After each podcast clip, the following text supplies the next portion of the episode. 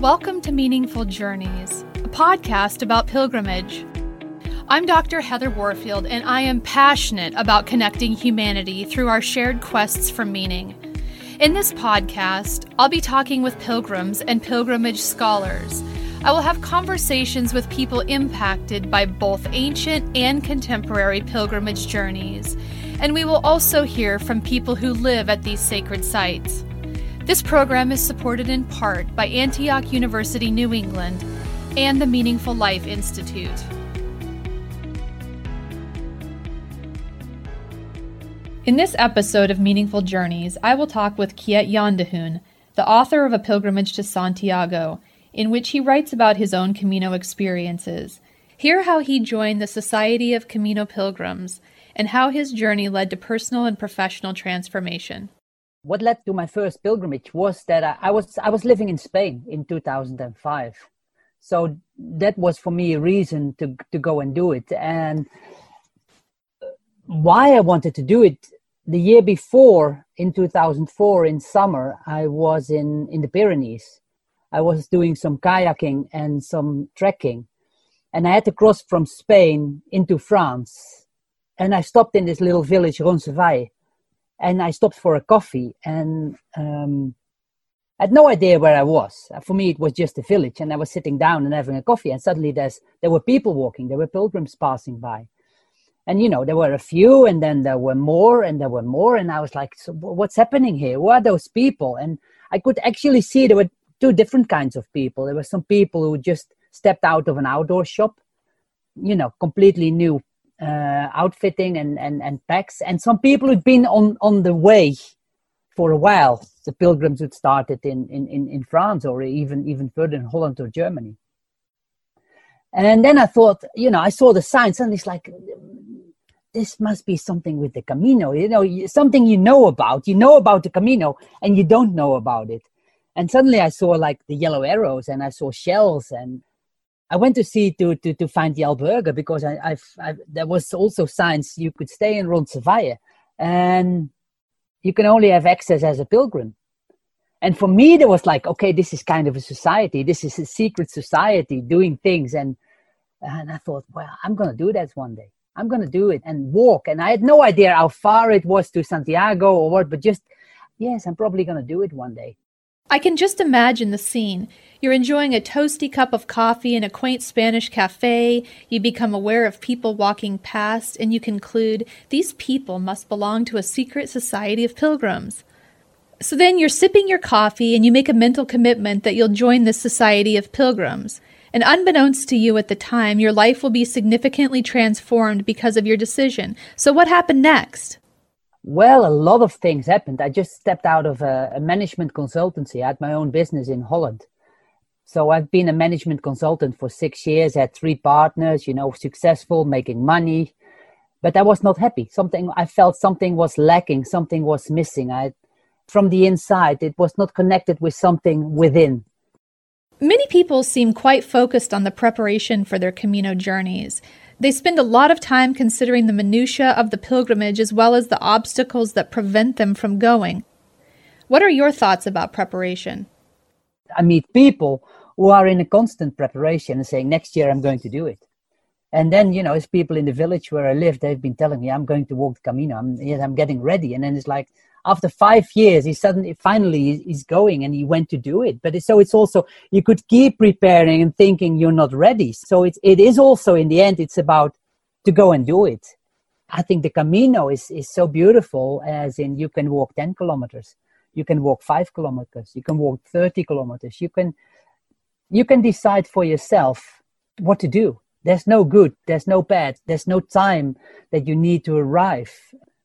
And I think to realize this and to step into this feeling is very releasing is not the way. It's it's letting go of structure uh, that we have to do things. The only thing you have to do is to walk and you don't have to worry about the context. This image came back of the camino and it's like i have time now why not? It's not like a rational thought or decision. It was more this could be a moment this could be a right moment where things you plan are not happening, sometimes for a reason. And you can have other plans, or I would say the universe has other plans with you, and you can decide. You can have a choice to, to go and do it. So I just hopped on a train in, in Granada to Madrid to Pamplona and hopped on a bus to Roncesvalles. And, and what was so beautiful about it is that by starting my journey, I got to Pamplona and feeling it's like I'm a, you know, I'm special. I'm a pilgrim. Can't you see? And there was only one bus from Pamplona to Roncesvalles in the evening at six o'clock. And I ended getting there at, you know, before at five. And there were more people. And in the end, there was like a full bus of pilgrims. And I felt like I'm a pilgrim, but not that special anymore because there's more people. And when we arrived at Roncesvalles at like eight o'clock, there were taxis waiting it was like a circus. It was like they knew that the bus was coming with pilgrims and they were going to take them to Saint Jean Pied de Port. And then I thought, no, no, I'm not going to be part of this. So I got off the uh, off the bus in Roncesvalles, didn't get into a taxi, and found a place to sleep because they wouldn't allow me into the albergue because I was coming back because I decided to walk to Saint Jean Pied de Port, to walk from Spain to France to get uh, a pilgrim's passport, to sign up and just walk back. So I crossed the Pyrenees twice in two days to arrive again the day after in Roncesvalles, and then I could s- stay in the albergue. So yeah, that's the way it started. It seems like there's a bit of disparity between your expectations of a secret society of pilgrims and the reality of the throngs of people you observed at the beginning of your journey. I'd like to hear about how you experienced this. Well, it was maybe more the expectation that there wouldn't be that many people it's probably also not being able to grasp how big it is because there's only the, the, the little place you see, the parts you see, but not how big the path is from the Pyrenees to Santiago is like 800 kilometers, but also not realizing how many people walk every day. And that's on a daily basis, people walking to Santiago. And then, especially if you start in September, there's more and more people, and also people from all over the world realizing that people come from all over the world for many, many different reasons to walk the Camino. So it's for me, it was more like it's like in the morning when you wake up early, you have to get up really early to go to work, and you feel sorry for yourself because you, think, you know I'm the only one getting up early, and then you you get outside, and suddenly there's more people. You get on the road, there's more people, and suddenly you're in the traffic jam. You know, there's all these people on their way. It it felt a little bit like that. Was your expectation that you would be more of a singular pilgrim? I had no idea. I had no clue. In a way, it was scary. It was a scary thing to start because what am I going to do and where am I going to stay? You have all the questions when you start in Saint Jean Pied. Can I do it? And then you read the books and people tell you, oh, it's difficult, it's dangerous, it's a long day. And you still you have to do it first before you can understand and relate to yourself. I realized after a couple of days, it's like, this is silly. You know, it, it doesn't matter. I don't have to make it this way and then stay in this albergue because something might happen on the way, or I might want to walk further, or I meet people and we stop somewhere else. So I let go completely and just walk and probably had an idea where I wanted to go for that day, but it didn't matter. I didn't know what to expect, only that I was going to start on my own. And what was interesting is like I was meeting all the people I was going to walk with the weeks after because there, I think there were 70 I met on the way. So there were 70 people started in that morning in Saint Jean Pied de Port, and they was like, "Where where are you going?" And I had to explain to everybody what was happening, and then to return, and then I, I would catch up with them. So that's the way it started for me. But on the Camino, you're not alone there's always people around. It's like there's, in a way, there's always people you can see ahead of you and behind you.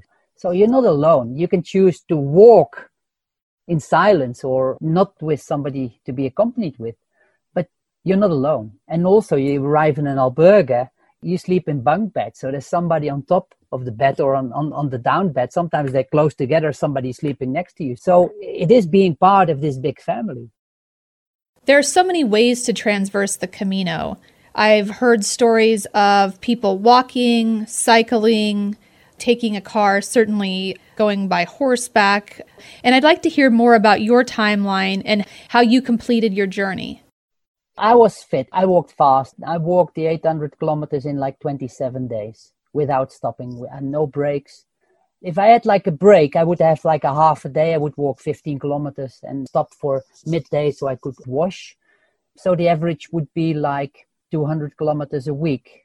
Throughout the decade that I've been talking to people about their pilgrimage journeys, I continually hear countless stories of serendipitous happenings that occur during the journey.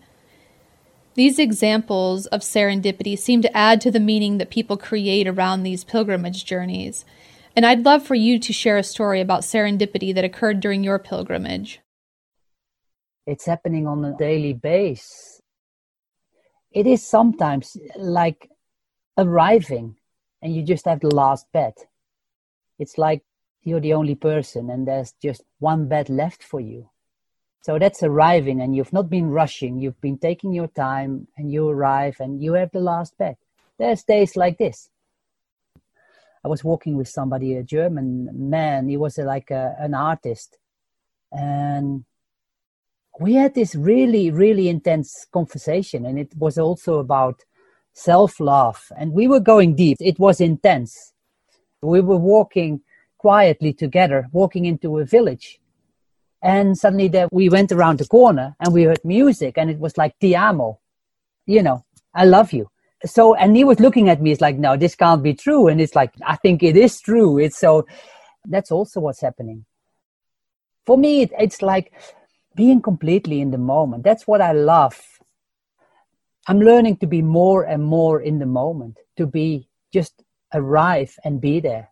There's not before, there's no after it's just being in the moment and that's where it's happening you you meet amazing people who you're supposed to meet after walking for nearly one month and having these intense experiences like the one you just mentioned what is it actually like to reach santiago on one hand it feels unreal on one hand it feels unreal that you've been walking for all this time for four weeks and then suddenly you realize you walk into santiago that your journey is finished. In a way, it, it stops in Santiago. And it still strikes me when I arrive in Santiago. It's like there's always the day after.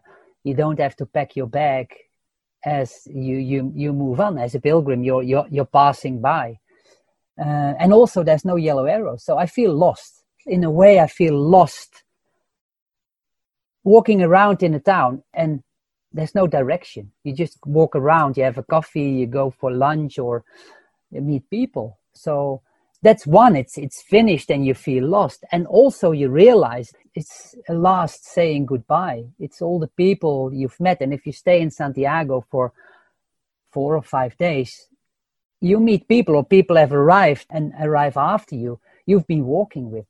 So it's like you meet old friends from feels like a long time ago that you've met two or three weeks before on the Camino. And you meet again, and it's like you catch up with the stories. But then it's like a real saying goodbye because people go back to, uh, to the States, to Brazil, to South Korea, South Africa, Australia, Holland, back to their normal life, back to ordinary life. That's also a, a realization, as in, it's a strong feeling because you know, am, am I ready? Am I ready to leave the Camino? Am I ready to go back home? And I think also the only way to find out what has happened, what the Camino has done to you, is to go back home and to touch base because that's stayed the same.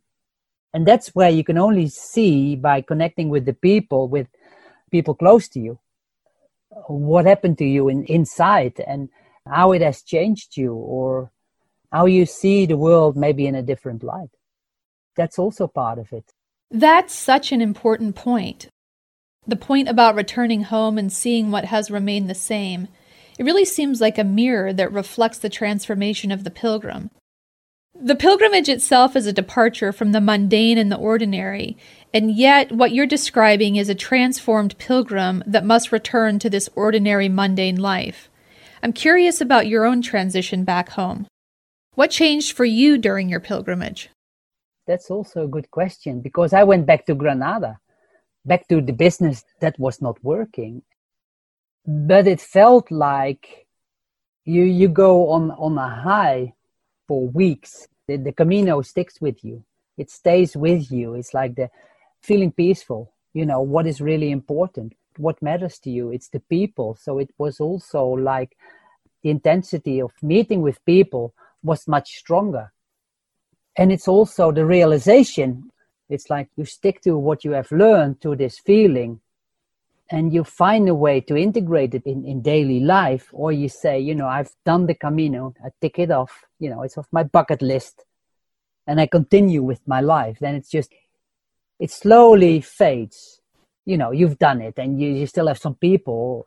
Even though the first time i walked was in 2005 so it's like there was not like the facebook was not I don't think it was there yet. So it was also a different way of connecting to people. What I see now is the first thing people do is when they meet, you exchange your telephone number for WhatsApp or Facebook, and we're connected with each other. In 2005, that was not possible. So you could meet people and you would leave notes for them. You would, the serendipity or the synchronicity of life, you depend more, much more on it that you would meet up on the moment when it was there, or you would leave a note even on, on signposts or with albergues, or you talk to people and they might have heard from somebody. So it was getting your information in a completely different way and not having the control of how you wanted it to be. I think I was more at peace with myself, but I was still searching for what I was going to do with my life. And the, the Camino didn't give an answer. That's also what I learned. The Camino is not giving you an answer you have to find the answer yourself but you might connect with people or people might be the mirror for you or you might get information or, or ideas or connections that will help you on the way. You just mentioned being more at peace with yourself. This seems to be a significant result of your pilgrimage journey. What other health related benefits have you experienced because of this pilgrimage journey or your other pilgrimage journeys? Every time it's like especially if you make a longer one because you can also there's like if you walk from porto it's like only 250 kilometers and you you can do it in 10 to 14 days. That's different than if you would walk four weeks in a row because that's where you go through different phases. It's more for like the first week it's like landing and connecting to the path and feeling your pack and it's everything hurts your feet getting used to being a pilgrim and then the second week you get more into the walking and you get into a state of being. It's like you're flowing through the landscape. And so it's like and then after the third the last week you're getting out of it reaching santiago. But what happens to you? You're outside all day. You're just outside walking and just the exercise you can feel your body get stronger. You'll get so fit even if you know if the sun is shining if it's raining if it's windy you're out. So it's also it's good for the mind and your will. It's like there's no way that you can say i'm not going to walk today. You're out for you know you're here to walk. A pilgrim walks. So whatever the weather or whatever the situation you're walking. And so you, you feel your body getting stronger. It's so important because that feeling and maybe even the pain or your first blisters or feeling your shoulders brings you in the here and now you have to let go of back home. You have to let go of the life you leave behind. And, and just by that first week of feeling uncomfortable as the life of a pilgrim, sleeping in albergues with groups of people, the snoring, uh, whatever it is, it brings you in, in the moment. It's such a good way to empty your mind is by being and meeting pilgrims. And, and that's also where the serendipity comes in I think you always meet the people you have to meet. So it's like you could be talking to people who, you know, you have to have that conversation with. So also in a mental way, you're getting the input, you're getting thoughts, or you empty your mind and you let go. It's like what matters is the walking and, and the other, the, the noise becomes smaller. It's getting less and less, the noise on, on in, in your mind. And in the end, it's the walking. So that's, I think, an essential part you're talking here about learning to be present in the moment, about the importance of being outdoors, and about being open to meeting people you were meant to meet. What other lessons can we learn from your experience? I think if we could approach life in such a way, I think that was less violent. I think we would be living in a more peaceful world. Also, it's like as I said, when you start when you walk the Camino, it feels like family it's not like you know we have to get acquainted first and maybe tomorrow we'll have a drink. You you might sleep next to somebody you don't know from from the other side of the world or have dinner with them. And you talk about what matters. You go in deep. You just jump in in the deep end. Everybody does. Because if you don't then you will be a loner and you you stay away from it. So that's also what's happening on on the camino. So it's about showing your true self. It's about being you you don't have to wear a mask on the camino as we do pretend maybe in real life staying strong stepping into the the expectations of, of other people, of an employer, of your spouse, of your children. It's about being you. It's not about being different or bigger or stronger. It's just being yourself and to show who you are and, and with your talents and your dreams. And I think somehow we can't share this in real life. We're too busy, busy with work or having two jobs. And we're not allowed to dream because, you know, who are you to dream? or if you talk about gender or we're coming from a different continent we have a different skin it doesn't matter on the camino and i think that's the most amazing thing what everybody feels You've been sharing a lot here about the internal transformation that happened during your pilgrimage, and I'd like to return to something you said at the beginning of our conversation. You alluded to professional changes as you sought a more meaningful work situation. I'm wondering what happened after your Camino journey in terms of professional transformation. So, what happened is that I, I started taking people for walks instead of sitting in an office with a table and chairs.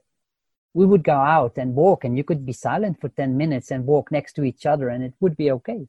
So, that's where it made also an impact on it, added on the work as a coach that I do then also it's like I thought maybe I can take people on the Camino. That's also what just started, and I've been taking professionals, I've been working with psychologists, I've been working with families, which is again completely different as you're, it's in a way, you're not walking your Camino. It's like I, I try to create a safe environment for the people I walk with and arrange, but for them to experience the Camino as being there. So it's not like completely organizing everything and pamper them. No, it's being a pilgrim, but knowing what to do, and I can step in if if necessary, and that's just the beautiful things Have them land, and it's like again that first week, where am I?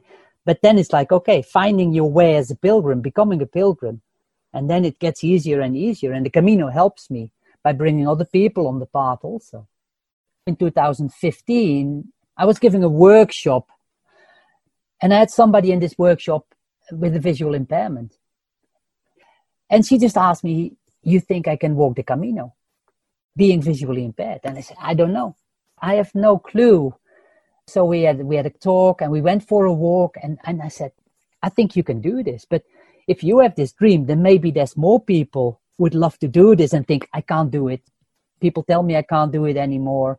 Uh, you know, there's a limitation. Uh, I've given up on this dream there could be many more reasons why they're not doing it. So let's do it. And then within half a year, we started a foundation, got some funding, found a group of people. We found people with a visual impairment, and we found people, we found buddies to walk with them, and we brought them together. And, and we ended up going to walk to Santiago in October 2015.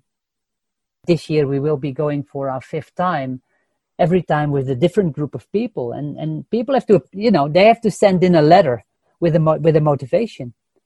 The visually impaired, the buddies, all based on equality. It's not that it's like you know one is more important than the other. They pay the same amount of money, and they walk as pilgrims. So it's not that one is blind or visually impaired and the other is like a caretaker and knows exactly how to take this other person to Santiago. No, they go and find out and walk together. And as pilgrims, we reach Santiago.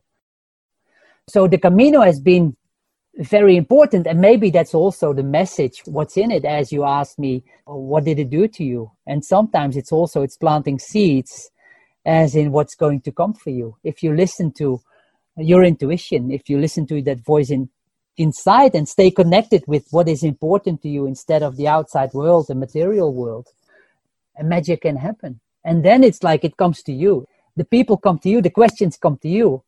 And then again with the camino is what are you going to do with it? Are you going to take it or hold on to it and say, okay, let's find out? As we wrap up our conversation, I'm wondering if you can share one poignant insight about why the Camino pilgrimage is such a meaningful experience. Well, I would say the, walking the Camino is humbling, as in it's so much bigger than you. It brings things back to perspective, and we're just a small, we're small in this world. It's not about control and how we want things. The humble part is that the right things happen to you when you just walk and just be.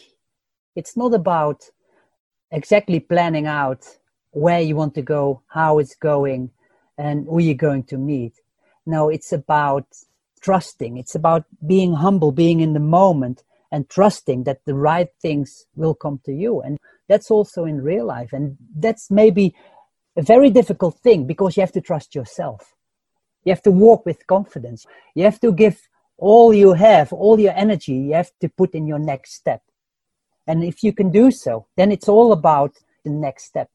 So maybe being humble, feeling humble. Yes, we don't have to look that much further than our next step. If we make it a right next step, a good next step, it'll bring us to our destination. You can learn more about Gert-Jan's work on his website, www.voyagebeyond.org. You just heard A Pilgrimage to Santiago, produced by Dr. Heather Warfield and edited by Janine Marr. Copyright 2019, all rights reserved. Thank you for listening to Meaningful Journeys.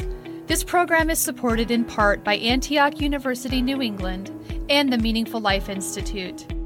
We would love to connect with you on social media, on Instagram, on Twitter, and Facebook, or by email info at meaningfuljourneys.net or our website, www.meaningfuljourneys.net. We hope you will join us next time on our shared quest for meaning as we connect humanity one step at a time.